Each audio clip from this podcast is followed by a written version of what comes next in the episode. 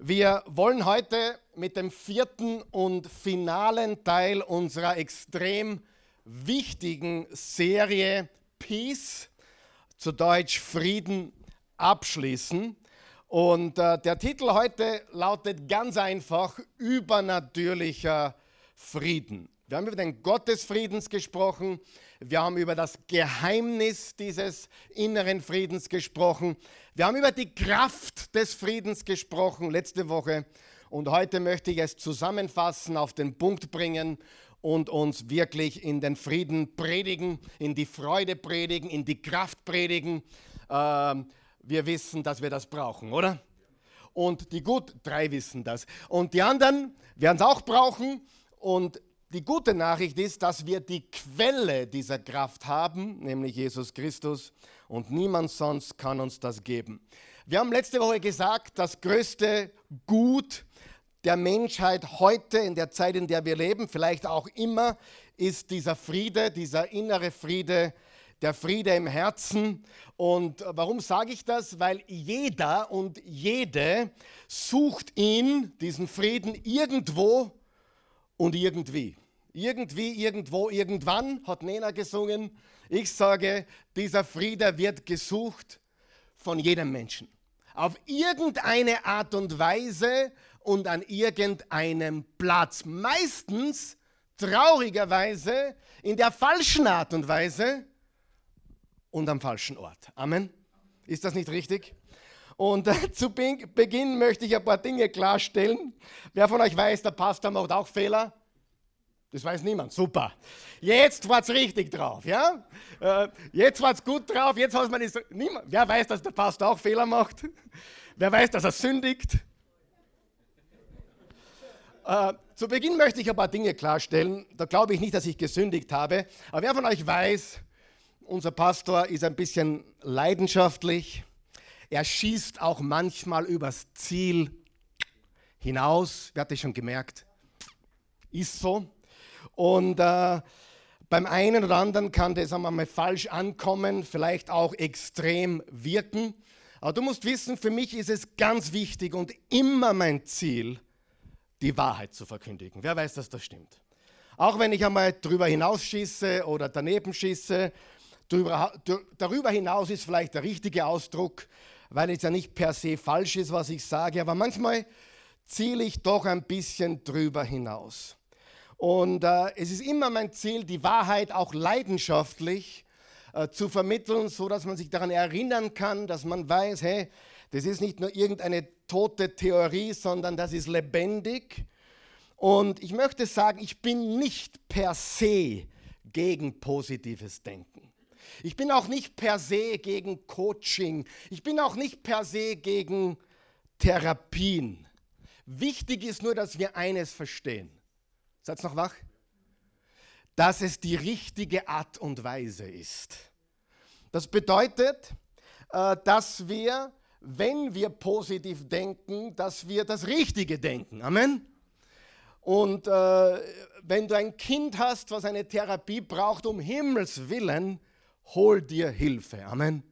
Und wenn du eine Ehe hast, die außer Rand und Band gerät und noch Hoffnung ist, was oft oder meistens der Fall ist, nicht immer leider, dann suche auch professionelle Hilfe, wenn notwendig. Und Burnout habe ich auch so ein bisschen schlecht gemacht.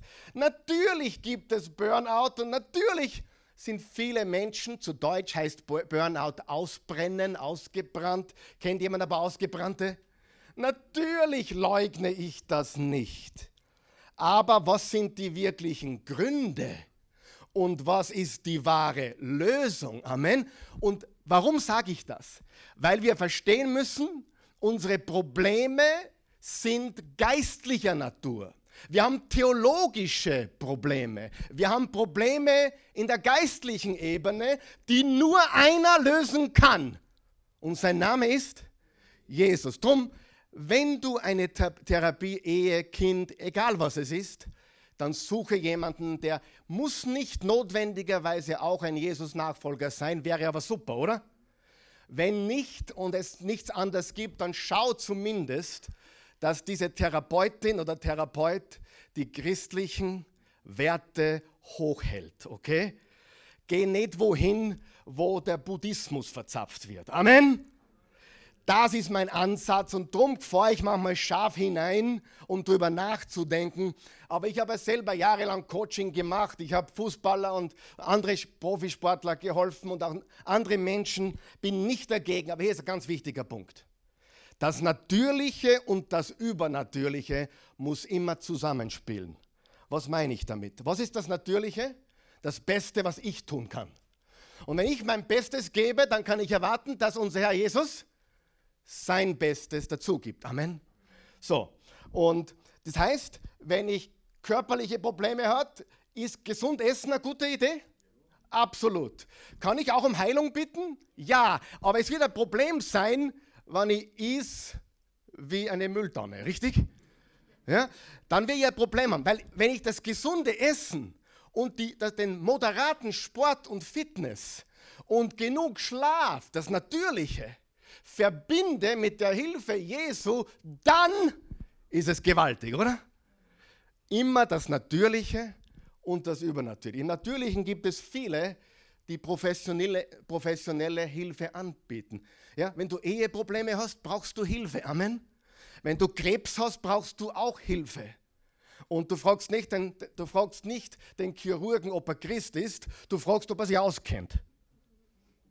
Also ganz ehrlich, wenn ich eine Operation habe, ist mir wurscht, ob der Christ ist. Ich will, dass er es gut macht. Amen.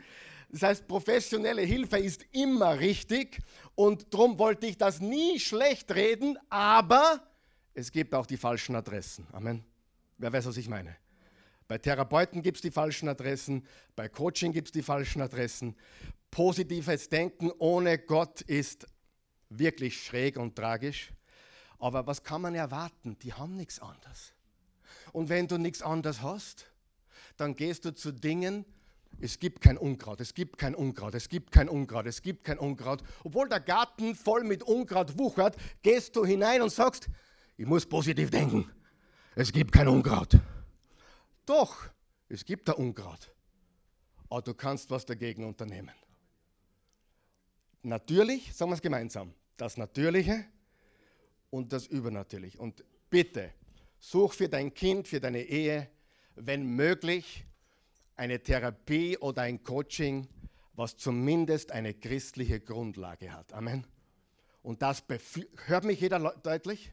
Das befürworte ich, dafür bin ich, weil mit der anderen Seite kann ich nichts anfangen.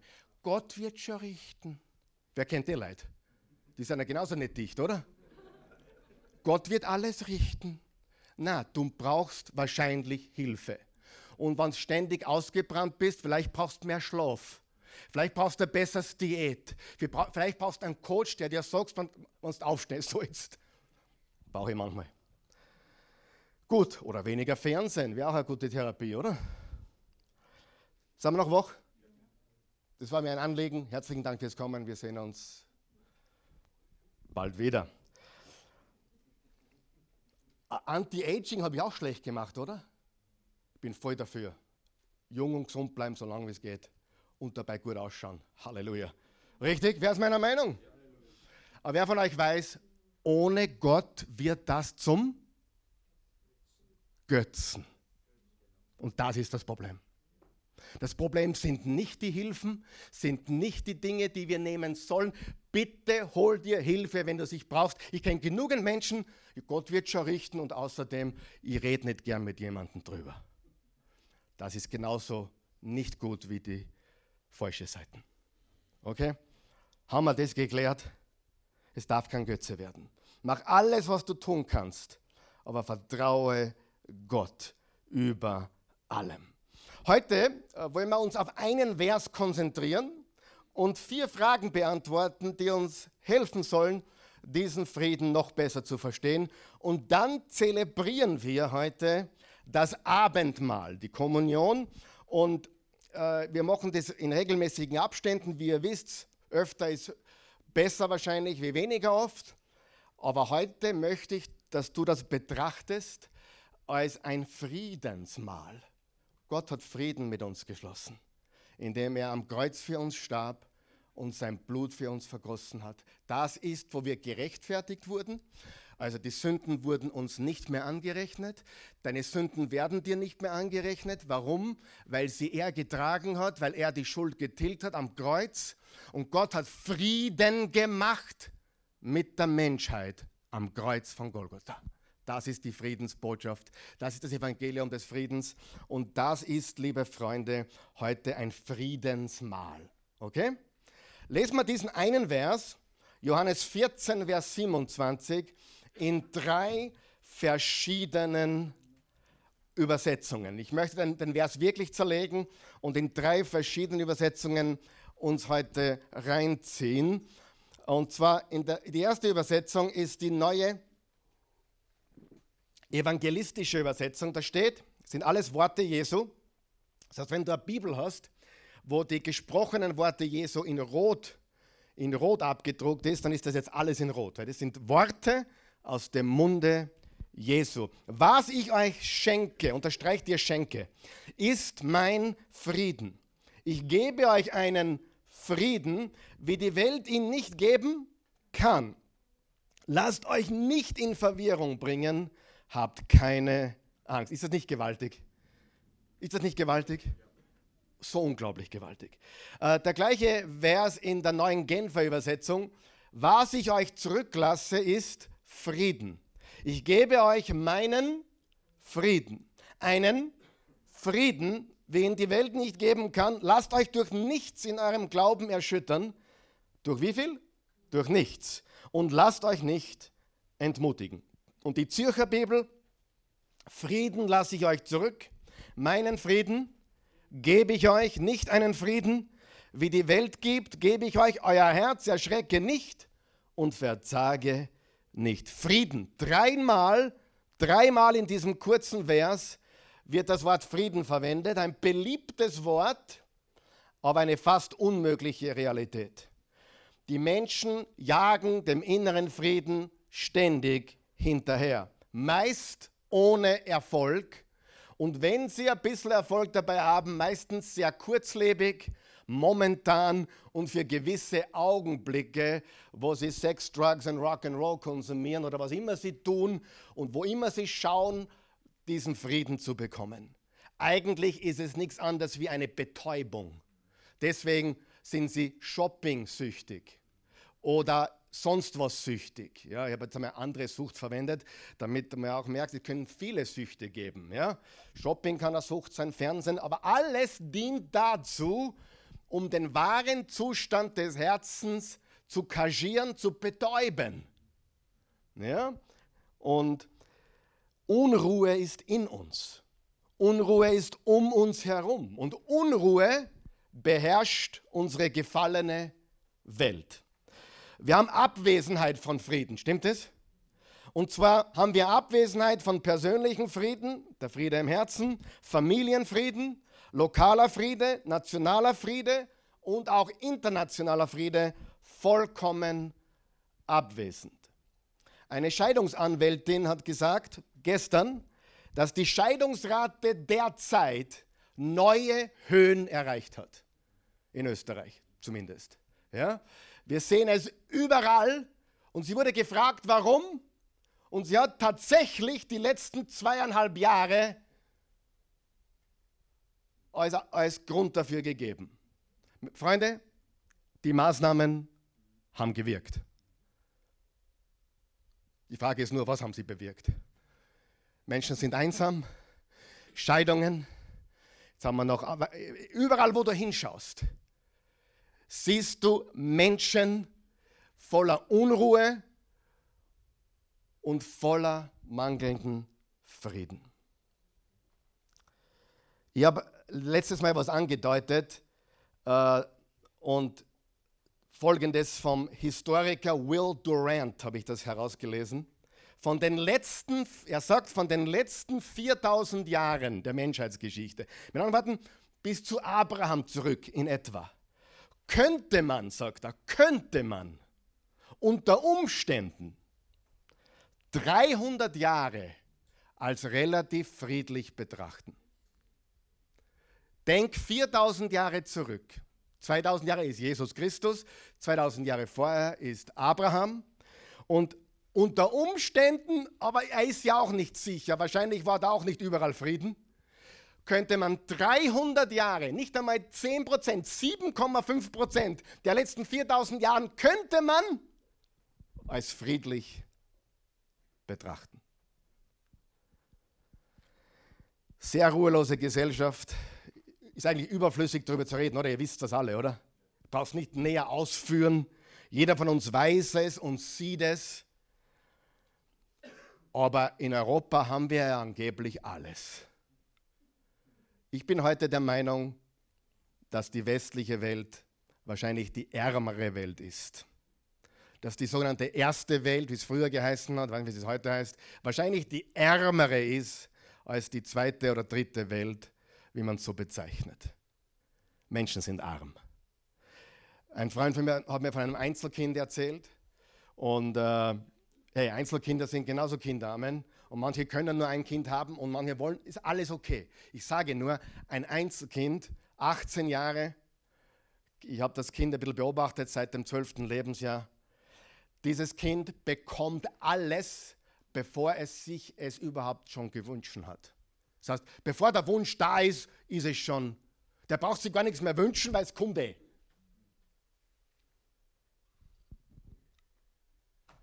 Deprimiert zu Hause, will das Haus nicht verlassen, zocken den ganzen Tag. Freunde, das ist Armut. Sind wir uns da klar?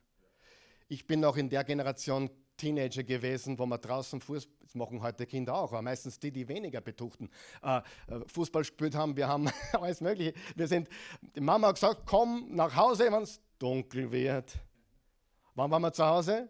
Ja, wenn es dunkel wird, machen wir ein bisschen später, ist wurscht. Ja, aber wir, wir haben draußen alles mögliche, wir haben im Wald gespielt, wir waren glücklich, wir waren sorgenfrei und wir waren im Herzen reich, liebe Leute. Komplett verloren in der heutigen Zeit. Und ich bin wirklich, ich, ich verwende mein Handy viel zu viel und trotzdem stört es mich jeden Tag. Und obwohl es mich stört jeden Tag, verwende ich es immer noch viel zu viel und ich wäre so glücklich, wenn ich endlich diese Sucht ablegen könnte. Jetzt habe ich es gesagt. Es ist ja so, oder? Es ist tragisch. Wir leben in einer aufgewühlten Welt. Gefahr lauert überall. Wir haben einen Familienzerfall. Überall. Ein Familienzerfall ist eine echte Pandemie. Scheidung überall. Und dort, wo es nicht zur Scheidung kommt, ist alles super, oder? Nein, Konflikt, Feindseligkeit, sich arrangieren et cetera. Aber arrangieren ist kein Friede. Arrangieren ist kein Friede. Wer ist da meiner Meinung? Friede ist was viel Tieferes. Und Freunde, wir können das haben. Wir haben es. Wir müssen nur die, wir müssen nur die Lade aufmachen und es rausnehmen. Es ist nämlich schon da. Persönlicher Frieden im Herzen kaum. Viel wird geredet über Frieden, jeder sucht ihn, jeder sucht irgendwie den inneren oder äußeren Waffenstillstand. Waffenstillstand ist auch noch kein Friede. Menschen wollen Frieden in ihrem Leben, in den Beziehungen, in den Familien, in der Gesellschaft. Sie wollen Freiheit von Angst, von Bedrohung, von Stress, von Verzweiflung. Wer hat den Satz schon mal gehört? Ich will nur meinen Frieden. Ich will endlich eine Ruhe und einen Frieden. Für viele Menschen ist das nichts wie ein Pfeifentraum. Die meisten Menschen, glaubt mir, wenn ich das sage, ich weiß es, die meisten Menschen leben einen Albtraum. Alle sind dahinterher. Sie wollen Frieden überall suchen, bis sie letztendlich dann in Frieden ruhen. Rest in peace. Wo suchen sie? Alle möglichen Ablenkungen, Drogen, Vergnügen, Freizeitaktivitäten, Shoppen, Sex. Alles Dinge. Menschen, die ihren Frieden suchen. Und dann gibt es natürlich auch politische Bewegungen, die behaupten, also ich muss gleich vorweg schicken, ihr wisst es, keine Partei hat die Lösung. Wer ist da meiner Meinung? Keine. Hör auf, hör auf an Parteien zu glauben, beginne Jesus voll und ganz zu vertrauen. und lass dich beim Wählen vom Herzen führen. Frag Gott, was du Kreisel machen sollst. Aber vertrau nicht, dass die die Welt retten werden. Deine Partei wird die Welt nicht retten. Aber es gibt uh, gewisse uh, Movements, die sagen, Frieden kommt, wenn es soziale Veränderungen gibt, soziale Gleichheit gibt, systemische Veränderungen. Wenn wir verändern, dass manche Gruppen benachteiligt sind, wenn es systemische Veränderungen gibt, wenn wir die externen Dinge ändern, wenn jeder seinen Tausender kriegt oder dreitausend oder Klimabonus, wenn, jeder, wenn der Klimabonus nur verdoppelt wird, dann haben wir Frieden. Wer weiß, dass das ein Quatsch ist. Die könnten jeden von euch zehntausend überweisen, wie es manche fordern. Ja, manche gibt Ströme, die fordern sowas, aber es ändert deinen inneren Zustand nicht. Weißt du warum? Weil es nicht das Problem ist und nicht die Lösung ist. Brauchen manche Menschen ein bisschen mehr Kohle? Natürlich. Wer nicht? Bitte, wenn du zu viel hast, sag mir's, bitte. Äh, fragen wir gleich, wer hat denn zu viel Geld? Was? Wer hat zu viel Geld? Gut, also wir haben, auf unserem Konto ist noch Platz. Ich sag's nur, damit nicht jemand auf blöde Gedanken kommt. Aber der, der Klimatausender, der Corona-Tausender oder der Ukraine-Tausender oder der Russ, egal wie er heißt, der, der Teuerungstausender oder whatever, Freunde, das ist nicht die Lösung. Und gegen Rassismus, damit wir uns alle lieb haben, hört's mal gut zu.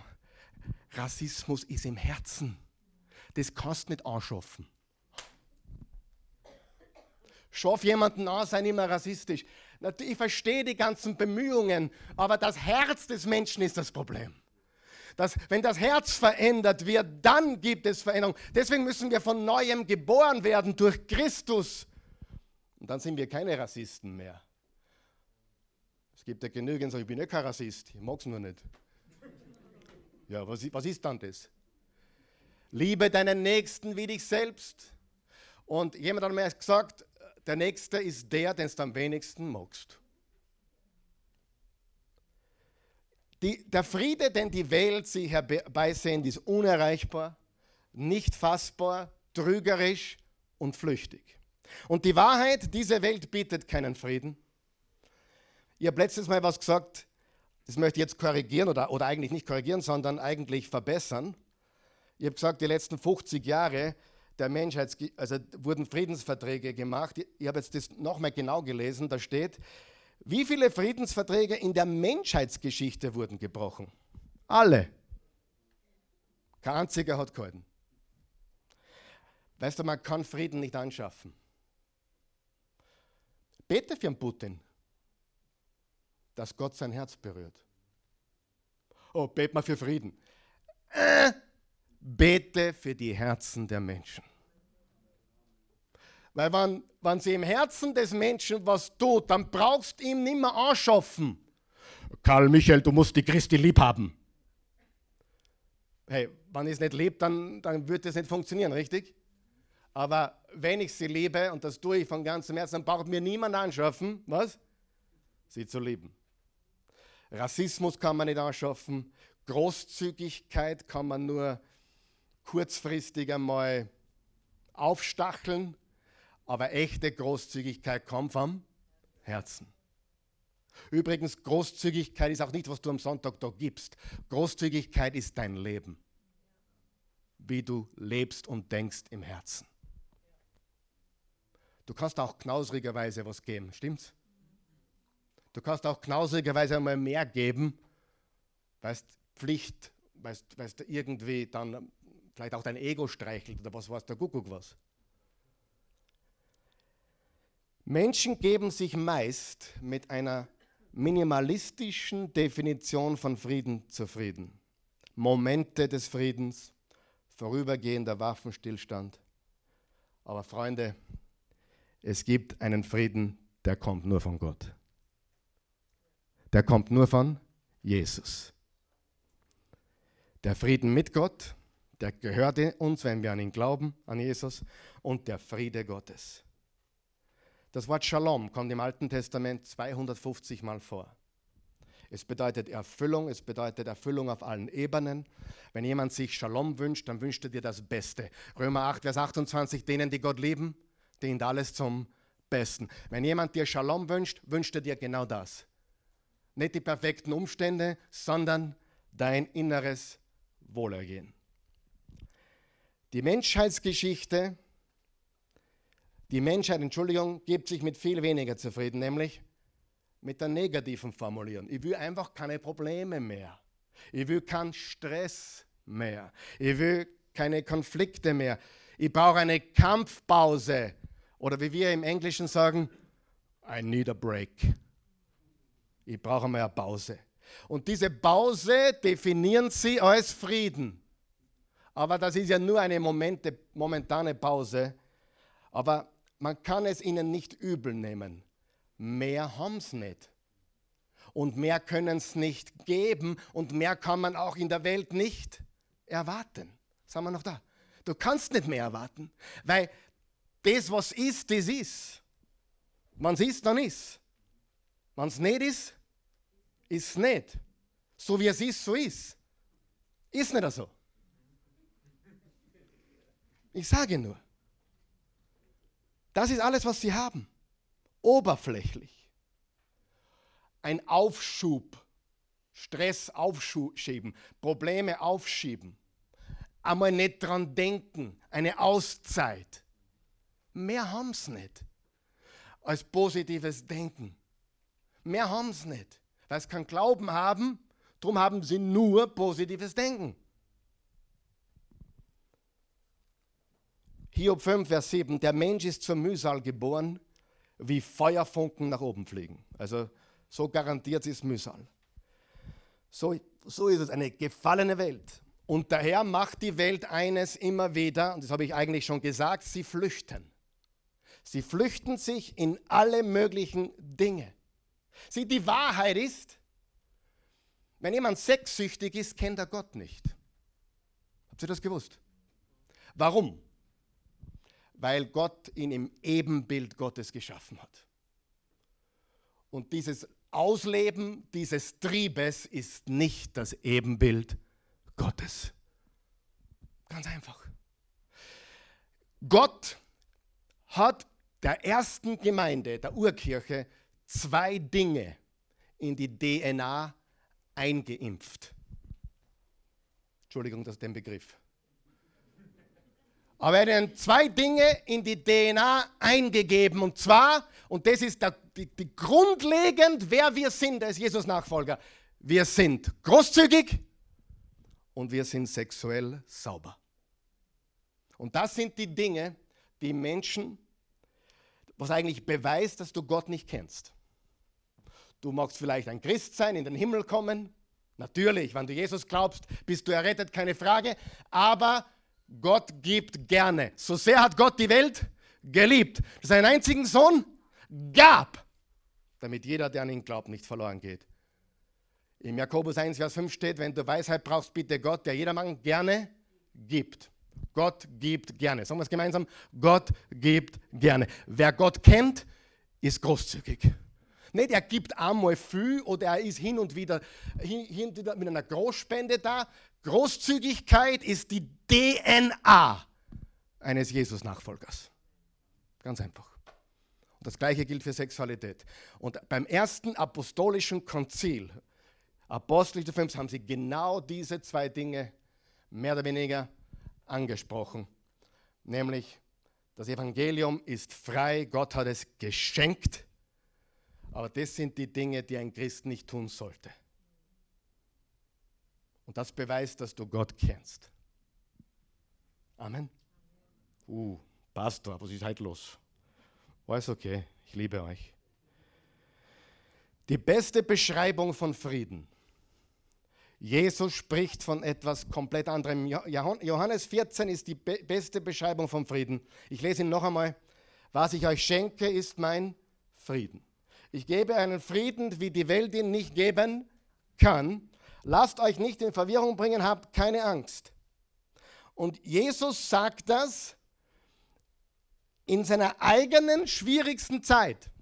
Wann sagt er das? Ich erinnere uns daran, dass dieser Satz, Johannes vierzehn, am Donnerstag, was war am Freitag, wer weiß es?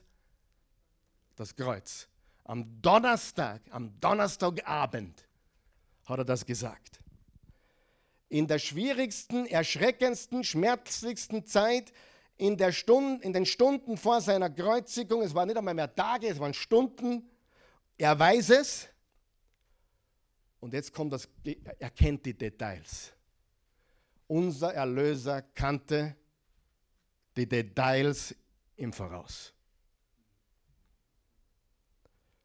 Und er sagt, ich gebe euch meinen Frieden und sagt damit, hey, ich habe ihn, ich schenke ihn euch. Und die Jünger brauchten ihn.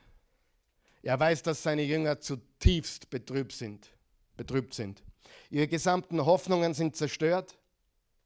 Er gibt ihnen den Frieden, den sie jetzt brauchen. Er gibt ihnen in den Kapiteln vierzehn, fünfzehn und sechzehn der Apostel, ah, der, des Johannesevangeliums viele Verheißungen. Den Heiligen Geist, Wahrheit, Freude, ja, et cetera. Aber unter anderem auch ganz am Schluss, Johannes sechzehn, dreiunddreißig, bevor er sein letztes Gebet macht, bevor er gefangen genommen wird. In der Welt werdet ihr Druck haben, aber seid getrost. Ich habe die Welt überwunden. Ich gebe euch meinen Frieden. Das ist übernatürlicher Friede. Schauen wir uns vier Fragen an und dann nehmen wir das Abendmahl. Erste Frage, welche Art von Frieden meinen wir? Ich glaube, das haben wir schon so deutlich herausgearbeitet. Ich möchte es nur noch zusammenfassen. Das Wesen dieses Friedens, bitte geht zu den Botschaften zurück, die ersten drei auf unserer Webseite oder auf YouTube oder auf Spotify. Es gibt den objektiven Frieden, den wir heute zelebrieren. Gott hat sich versöhnt mit dem Menschen. Und es gibt den Frieden Gottes, den wir erleben, wenn wir mit ihm leben. Es gibt den geschenkten Frieden und es gibt den erlebten Frieden.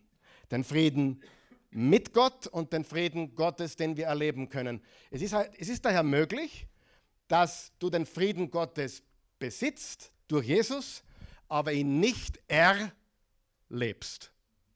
Oder kennt jemand auch ängstliche Christen? Wer kennt Christen, die sich Sorgen machen? Wer kennt Christen, die wirklich nicht viel Vertrauen haben? Natürlich. Da fehlt der Friede Gottes, der erlebte Friede.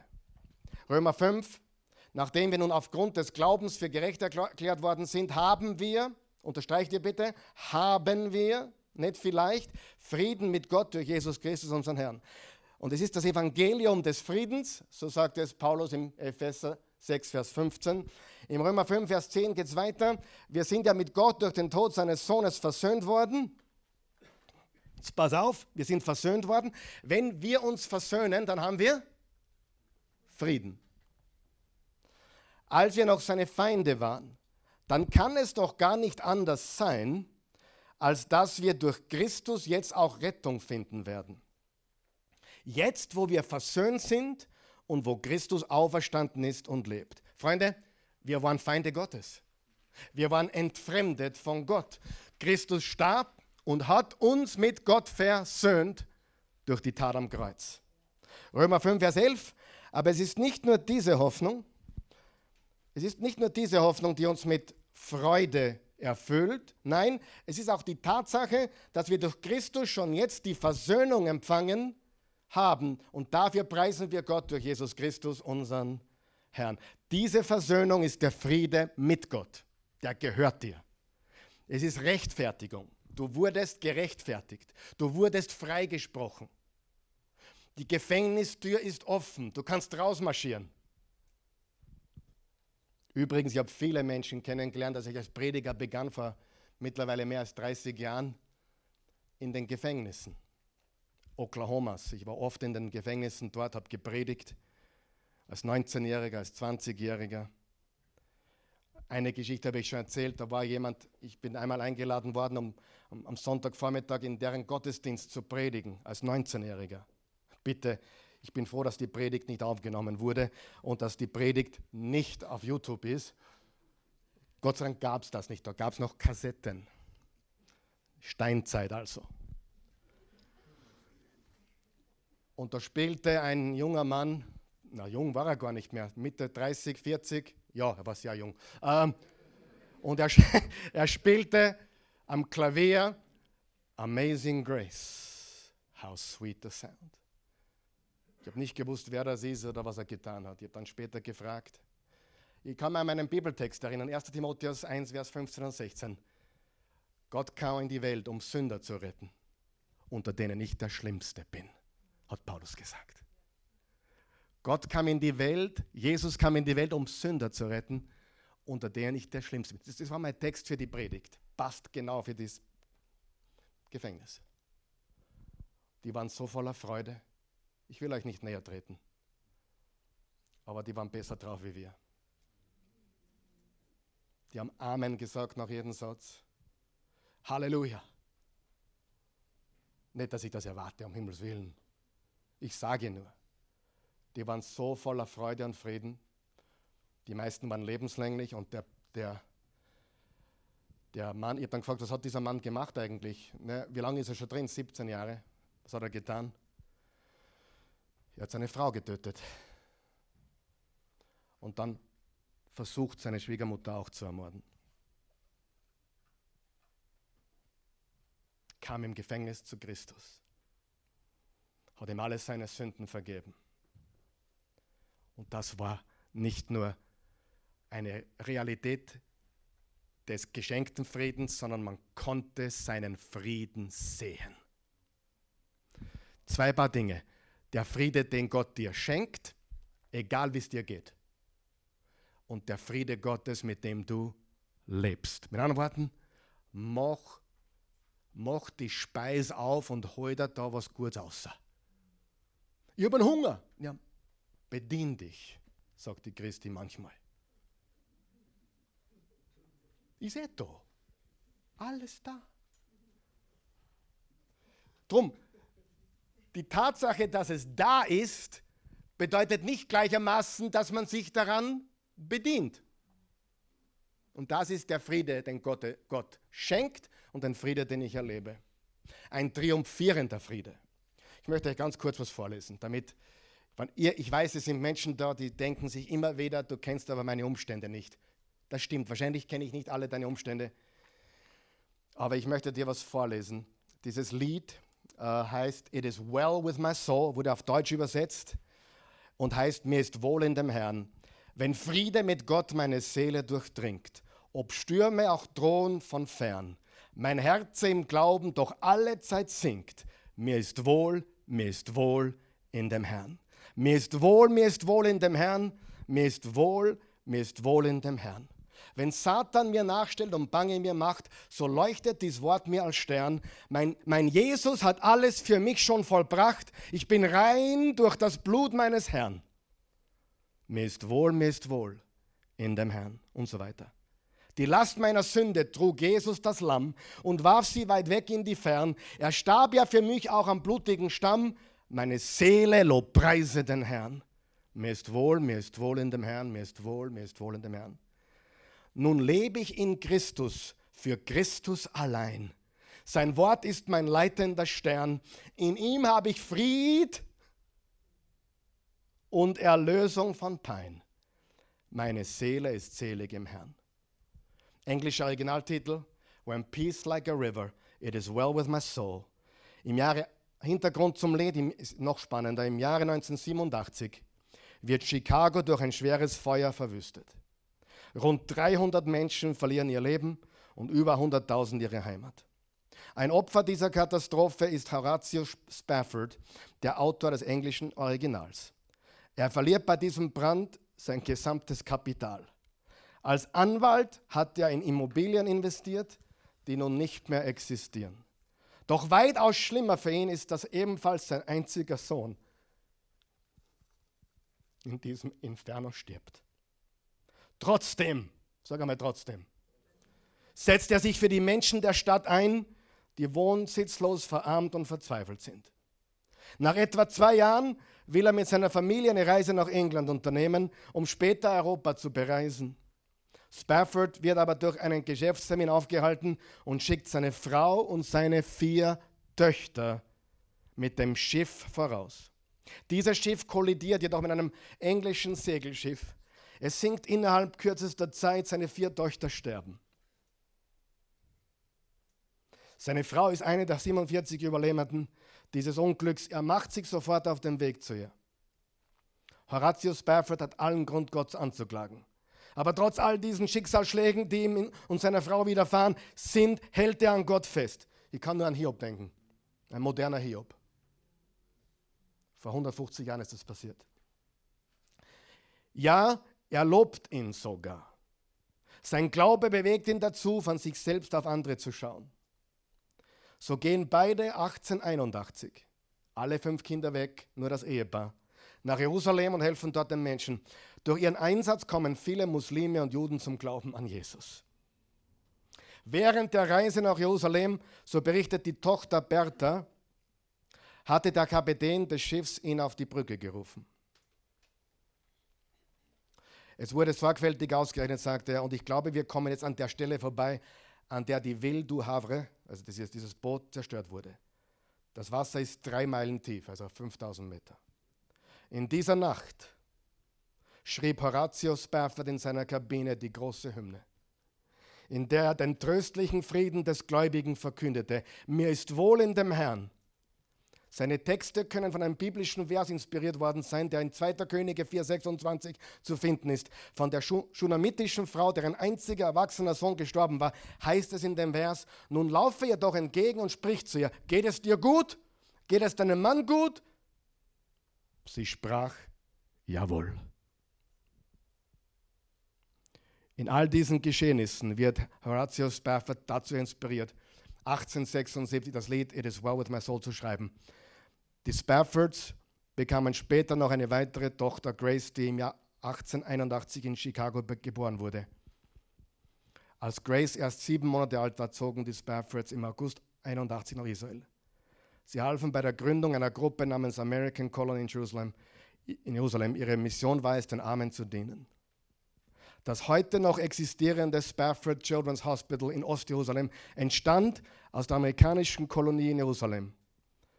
Das, das American Colony Hotel wurde bis neunzehnhundertachtzig von der Spafford-Familie und ihren Angeheirateten geführt und zählt fortwährend zu den besten Hotels der Welt.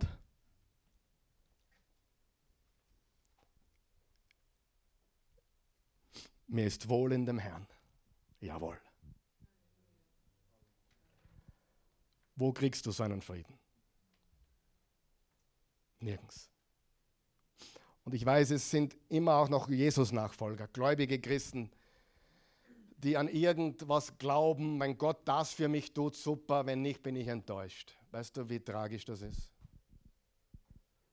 Ich diene meinem Herrn jetzt über vierzig Jahre oder genau vierzig Jahre. Er hat mich noch nie enttäuscht. Er war immer bei mir. Den größten tragischen Dingen meines Lebens war der Friede umso größer.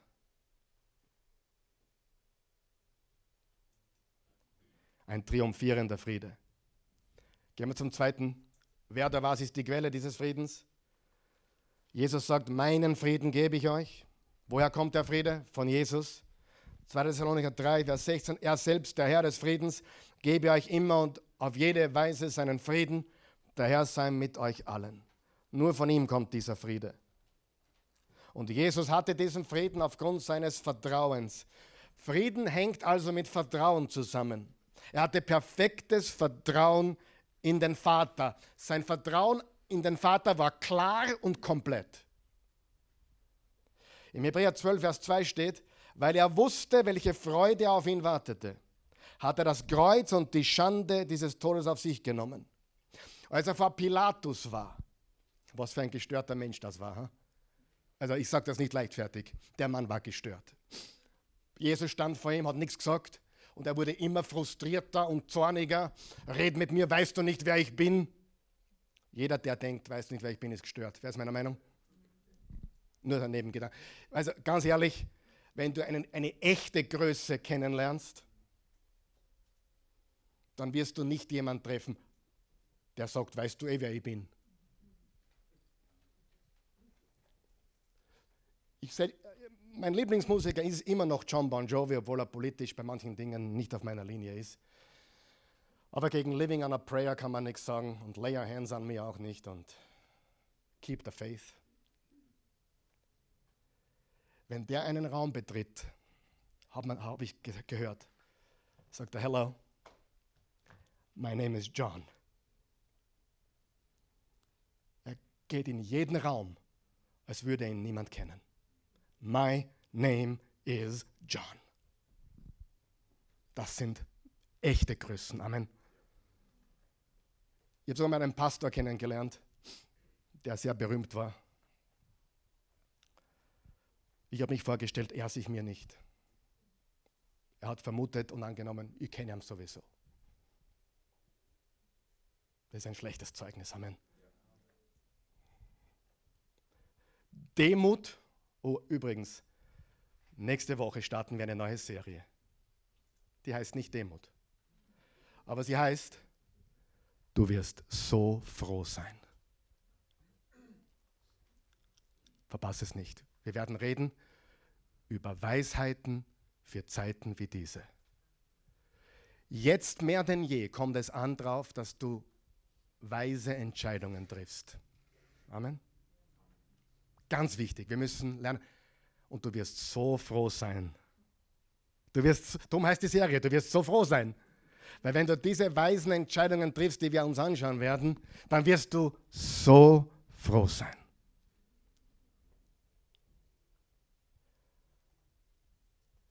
Wasser folgt dem Weg des geringsten Widerstands. Weisheit auch. Und was ist der geringste Widerstand für die Weisheit? Demut. Ein stolzer Mensch kann nie zur Weisheit kommen. Demut ist der geringste Widerstand für Weisheit. Ja? Ich glaube, das erklärt viel, oder, in der heutigen Zeit. Da sagte Pilatus zu ihm, redest du nicht mit mir? Ich finde das lustig. Ich meine, das war bei der Kreuzigung. Weißt du nicht, dass ich die Macht habe, dich freizugeben und die Macht, dich kreuzigen zu lassen? Weißt du nicht, was ich kann? Und weißt du nicht, wer ich bin? Jesus antwortete ihm, du hättest keine Macht über mich. Endlich redet er. Wenn es dir nicht von oben gegeben wäre. Weißt du, was Jesus sagt? Totales Vertrauen. Was immer du mit mir machst, lieber Pilatus, es ist Gottes Plan.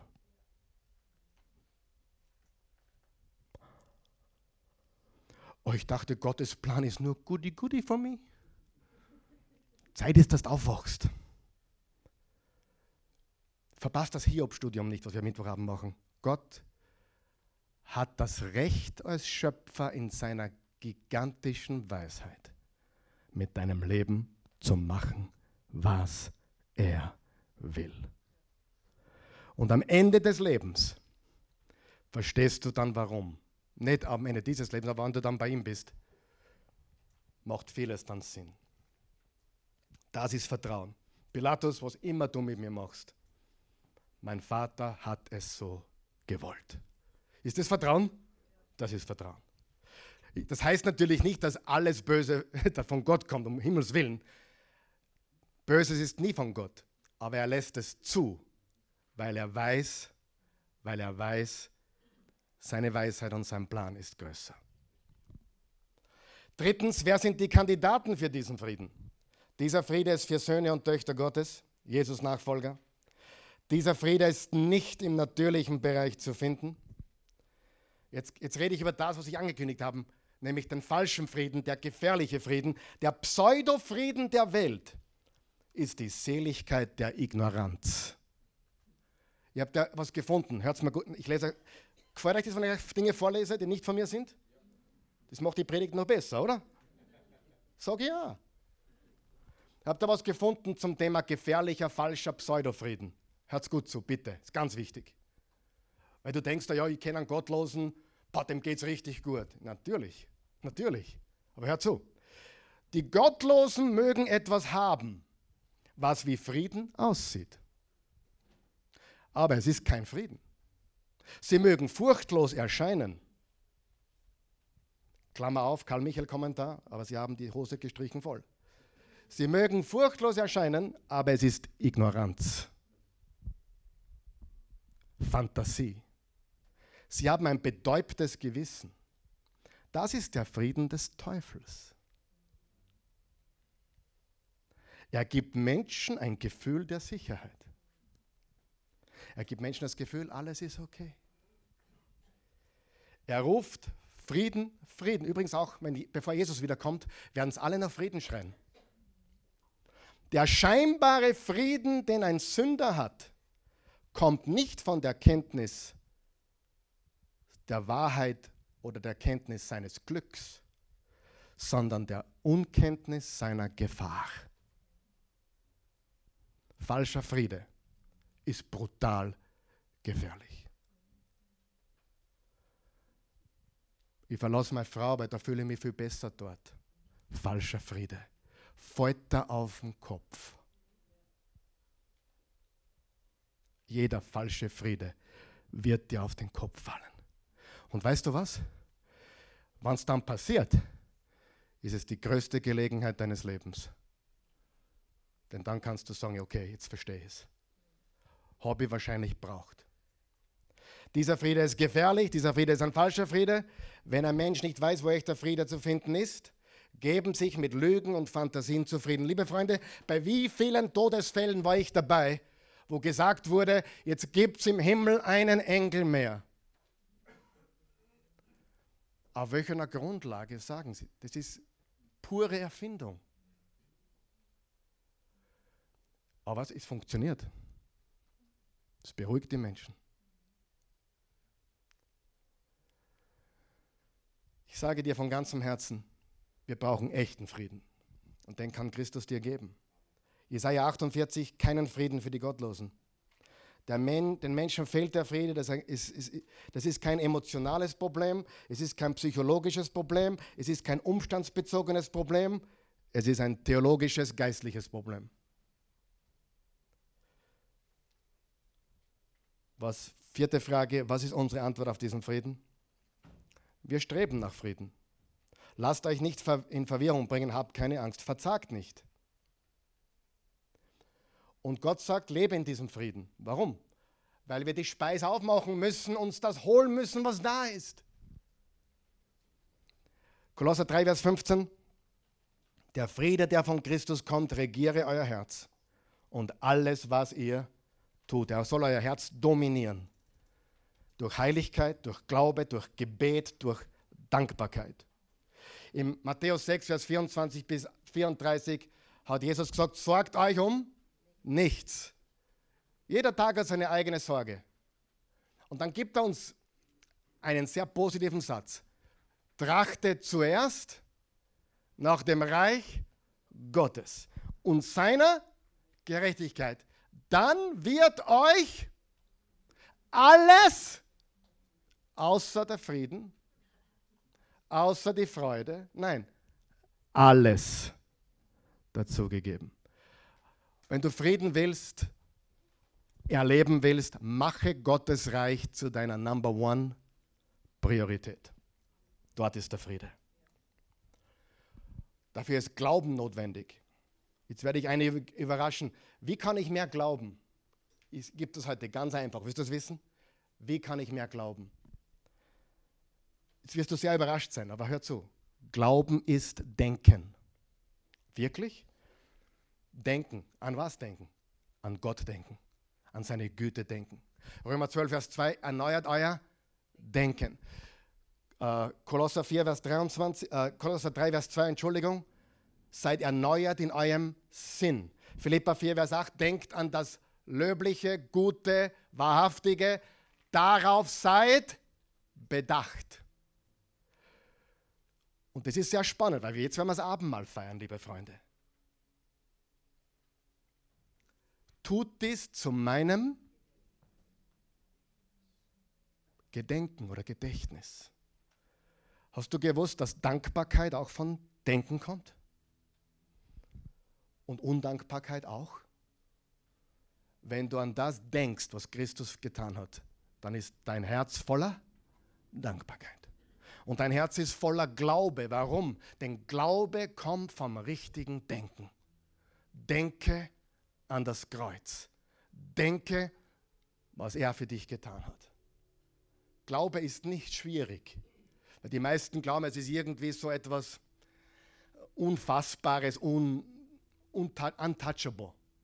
Aber Glaube ist viel greifbarer, als du denkst. Oh, das war jetzt ein Wortspiel. Glaube ist Denken. Denk immer mehr an ihn. Denk immer mehr an das, was er getan hat. Denk immer weniger an die Dinge, die dir angetan wurden, was du verloren hast. Denke an ihn. Und daher kommt die Freude, der Friede und die Dankbarkeit. Und liebe Freunde, das ist übernatürlicher Friede. Den kriegst du nirgends. Aber Christus gibt ihn uns. Halleluja. Warum schaut es uns so zwider? Steht auf und lass uns das zelebrieren. Ist das nicht gut? Ist das, nicht, ist das Wort Gottes nicht gut? Ein Friede, der alles Verstehen übersteigt. Na, auch so ein interessanter Satz in Philipper vier. Ein Friede, der alles Verstehen übersteigt. Na eh klar, weil es nicht logisch ist. Wie kannst du so einen Frieden haben, wo Gott die Welt zusammenbricht in deinem Leben? Es ist ein, ein, ein Friede, der alle, alles Verstehen übersteigt. Ich möchte die Bernadette bitten, dass sie mich joint, dass sie kommt. Lass uns beten. Vater im Himmel, gütiger Gott, ich danke dir für jeden Menschen hier in diesem Raum. Und ich danke dir auch für jeden Menschen, der online jetzt mit dabei ist. Ich bitte dich um Ich bitte dich darum, sprich zu diesen Menschenherzen. Klopf an die Tür ihres Herzens. Öffne ihr Herz. Herr Jesus, ich bitte dich, dass du jetzt Menschen, die wissen, dass sie weit weg von dir sind, die Sünder sind, die in der Welt sind, dass du sie jetzt rufst zu dir. Darum bitte ich dich. Solltest du hier sein heute Morgen und solltest du online jetzt mit dabei sein oder diese Botschaft sehen oder hören, du hast keine persönliche Beziehung zu Jesus. Die Beziehung zu Jesus ist persönlich, aber sie ist nicht privat. Das heißt, wir empfangen Jesus vor den Menschen. Deswegen lassen sich Menschen auch taufen, weil sie das sichtbar machen. Glaube ist keine Privatsache. Jesus hat gesagt, wer mich vor den Menschen bekennt, den bekenne ich vor meinem Vater. Wer mich vor den Menschen verleugnet, den werde ich auch nicht kennen. Und solltest du ihn einmal verleugnet haben oder immer noch verleugnen, das ist dann ganz einen prominenten Mitverleugner, Petrus. Aber der hat die Kurve gekriegt. Er hat dafür Buße getan, ist umgekehrt und hat ihn überall verkündigt. So sehr hat Gott die Welt geliebt, dass er einen einzigen Sohn gab, damit jeder, der an ihn glaubt, nicht verloren geht, sondern ewiges Leben hat. Nicht Religion, nicht eigene Werke, Glaube. Paulus hat gesagt, wenn du mit dem Mund bekennst, Jesus ist Herr, mit dem Herzen an seine Auferstehung glaubst, bist du gerettet. Ich lade dich ein, mit mir dieses Gebet zu sprechen. Guter Gott, ich komme, wie ich bin, ein Sünder. Du bist mein Retter. Rette mich jetzt vor mir selbst, meinen Sünden, meiner Schuld. Verzeih mir, schenk mir einen neuen Anfang. Ich möchte jetzt ganz dir gehören. Ich gebe dir mein Leben, ich empfange deines, erfülle mich. Danke, dass du mir jetzt deinen Frieden geschenkt hast. Das bedeutet, Du bist für mich, für immer. In Ewigkeit bin ich dein Kind. Für immer hast du Frieden mit mir geschlossen. Amen. Das ist das Evangelium. Wenn du das glaubst, wenn du das vorher auch schon geglaubt hast oder jetzt gerade gläubig wurdest, bist du eingeladen, mit uns das Abendmahl zu feiern. Wir haben offenes Abendmahl, offene Kommunion. Das heißt, wir laden jede Person dazu ein, die sagt, ich glaube an Jesus Christus. Wenn du nicht glaubst und du weißt es, dann möchte ich dich bitten, nicht teilzunehmen. Okay? Einfach sitzen zu bleiben. Weil es ist nicht für dich.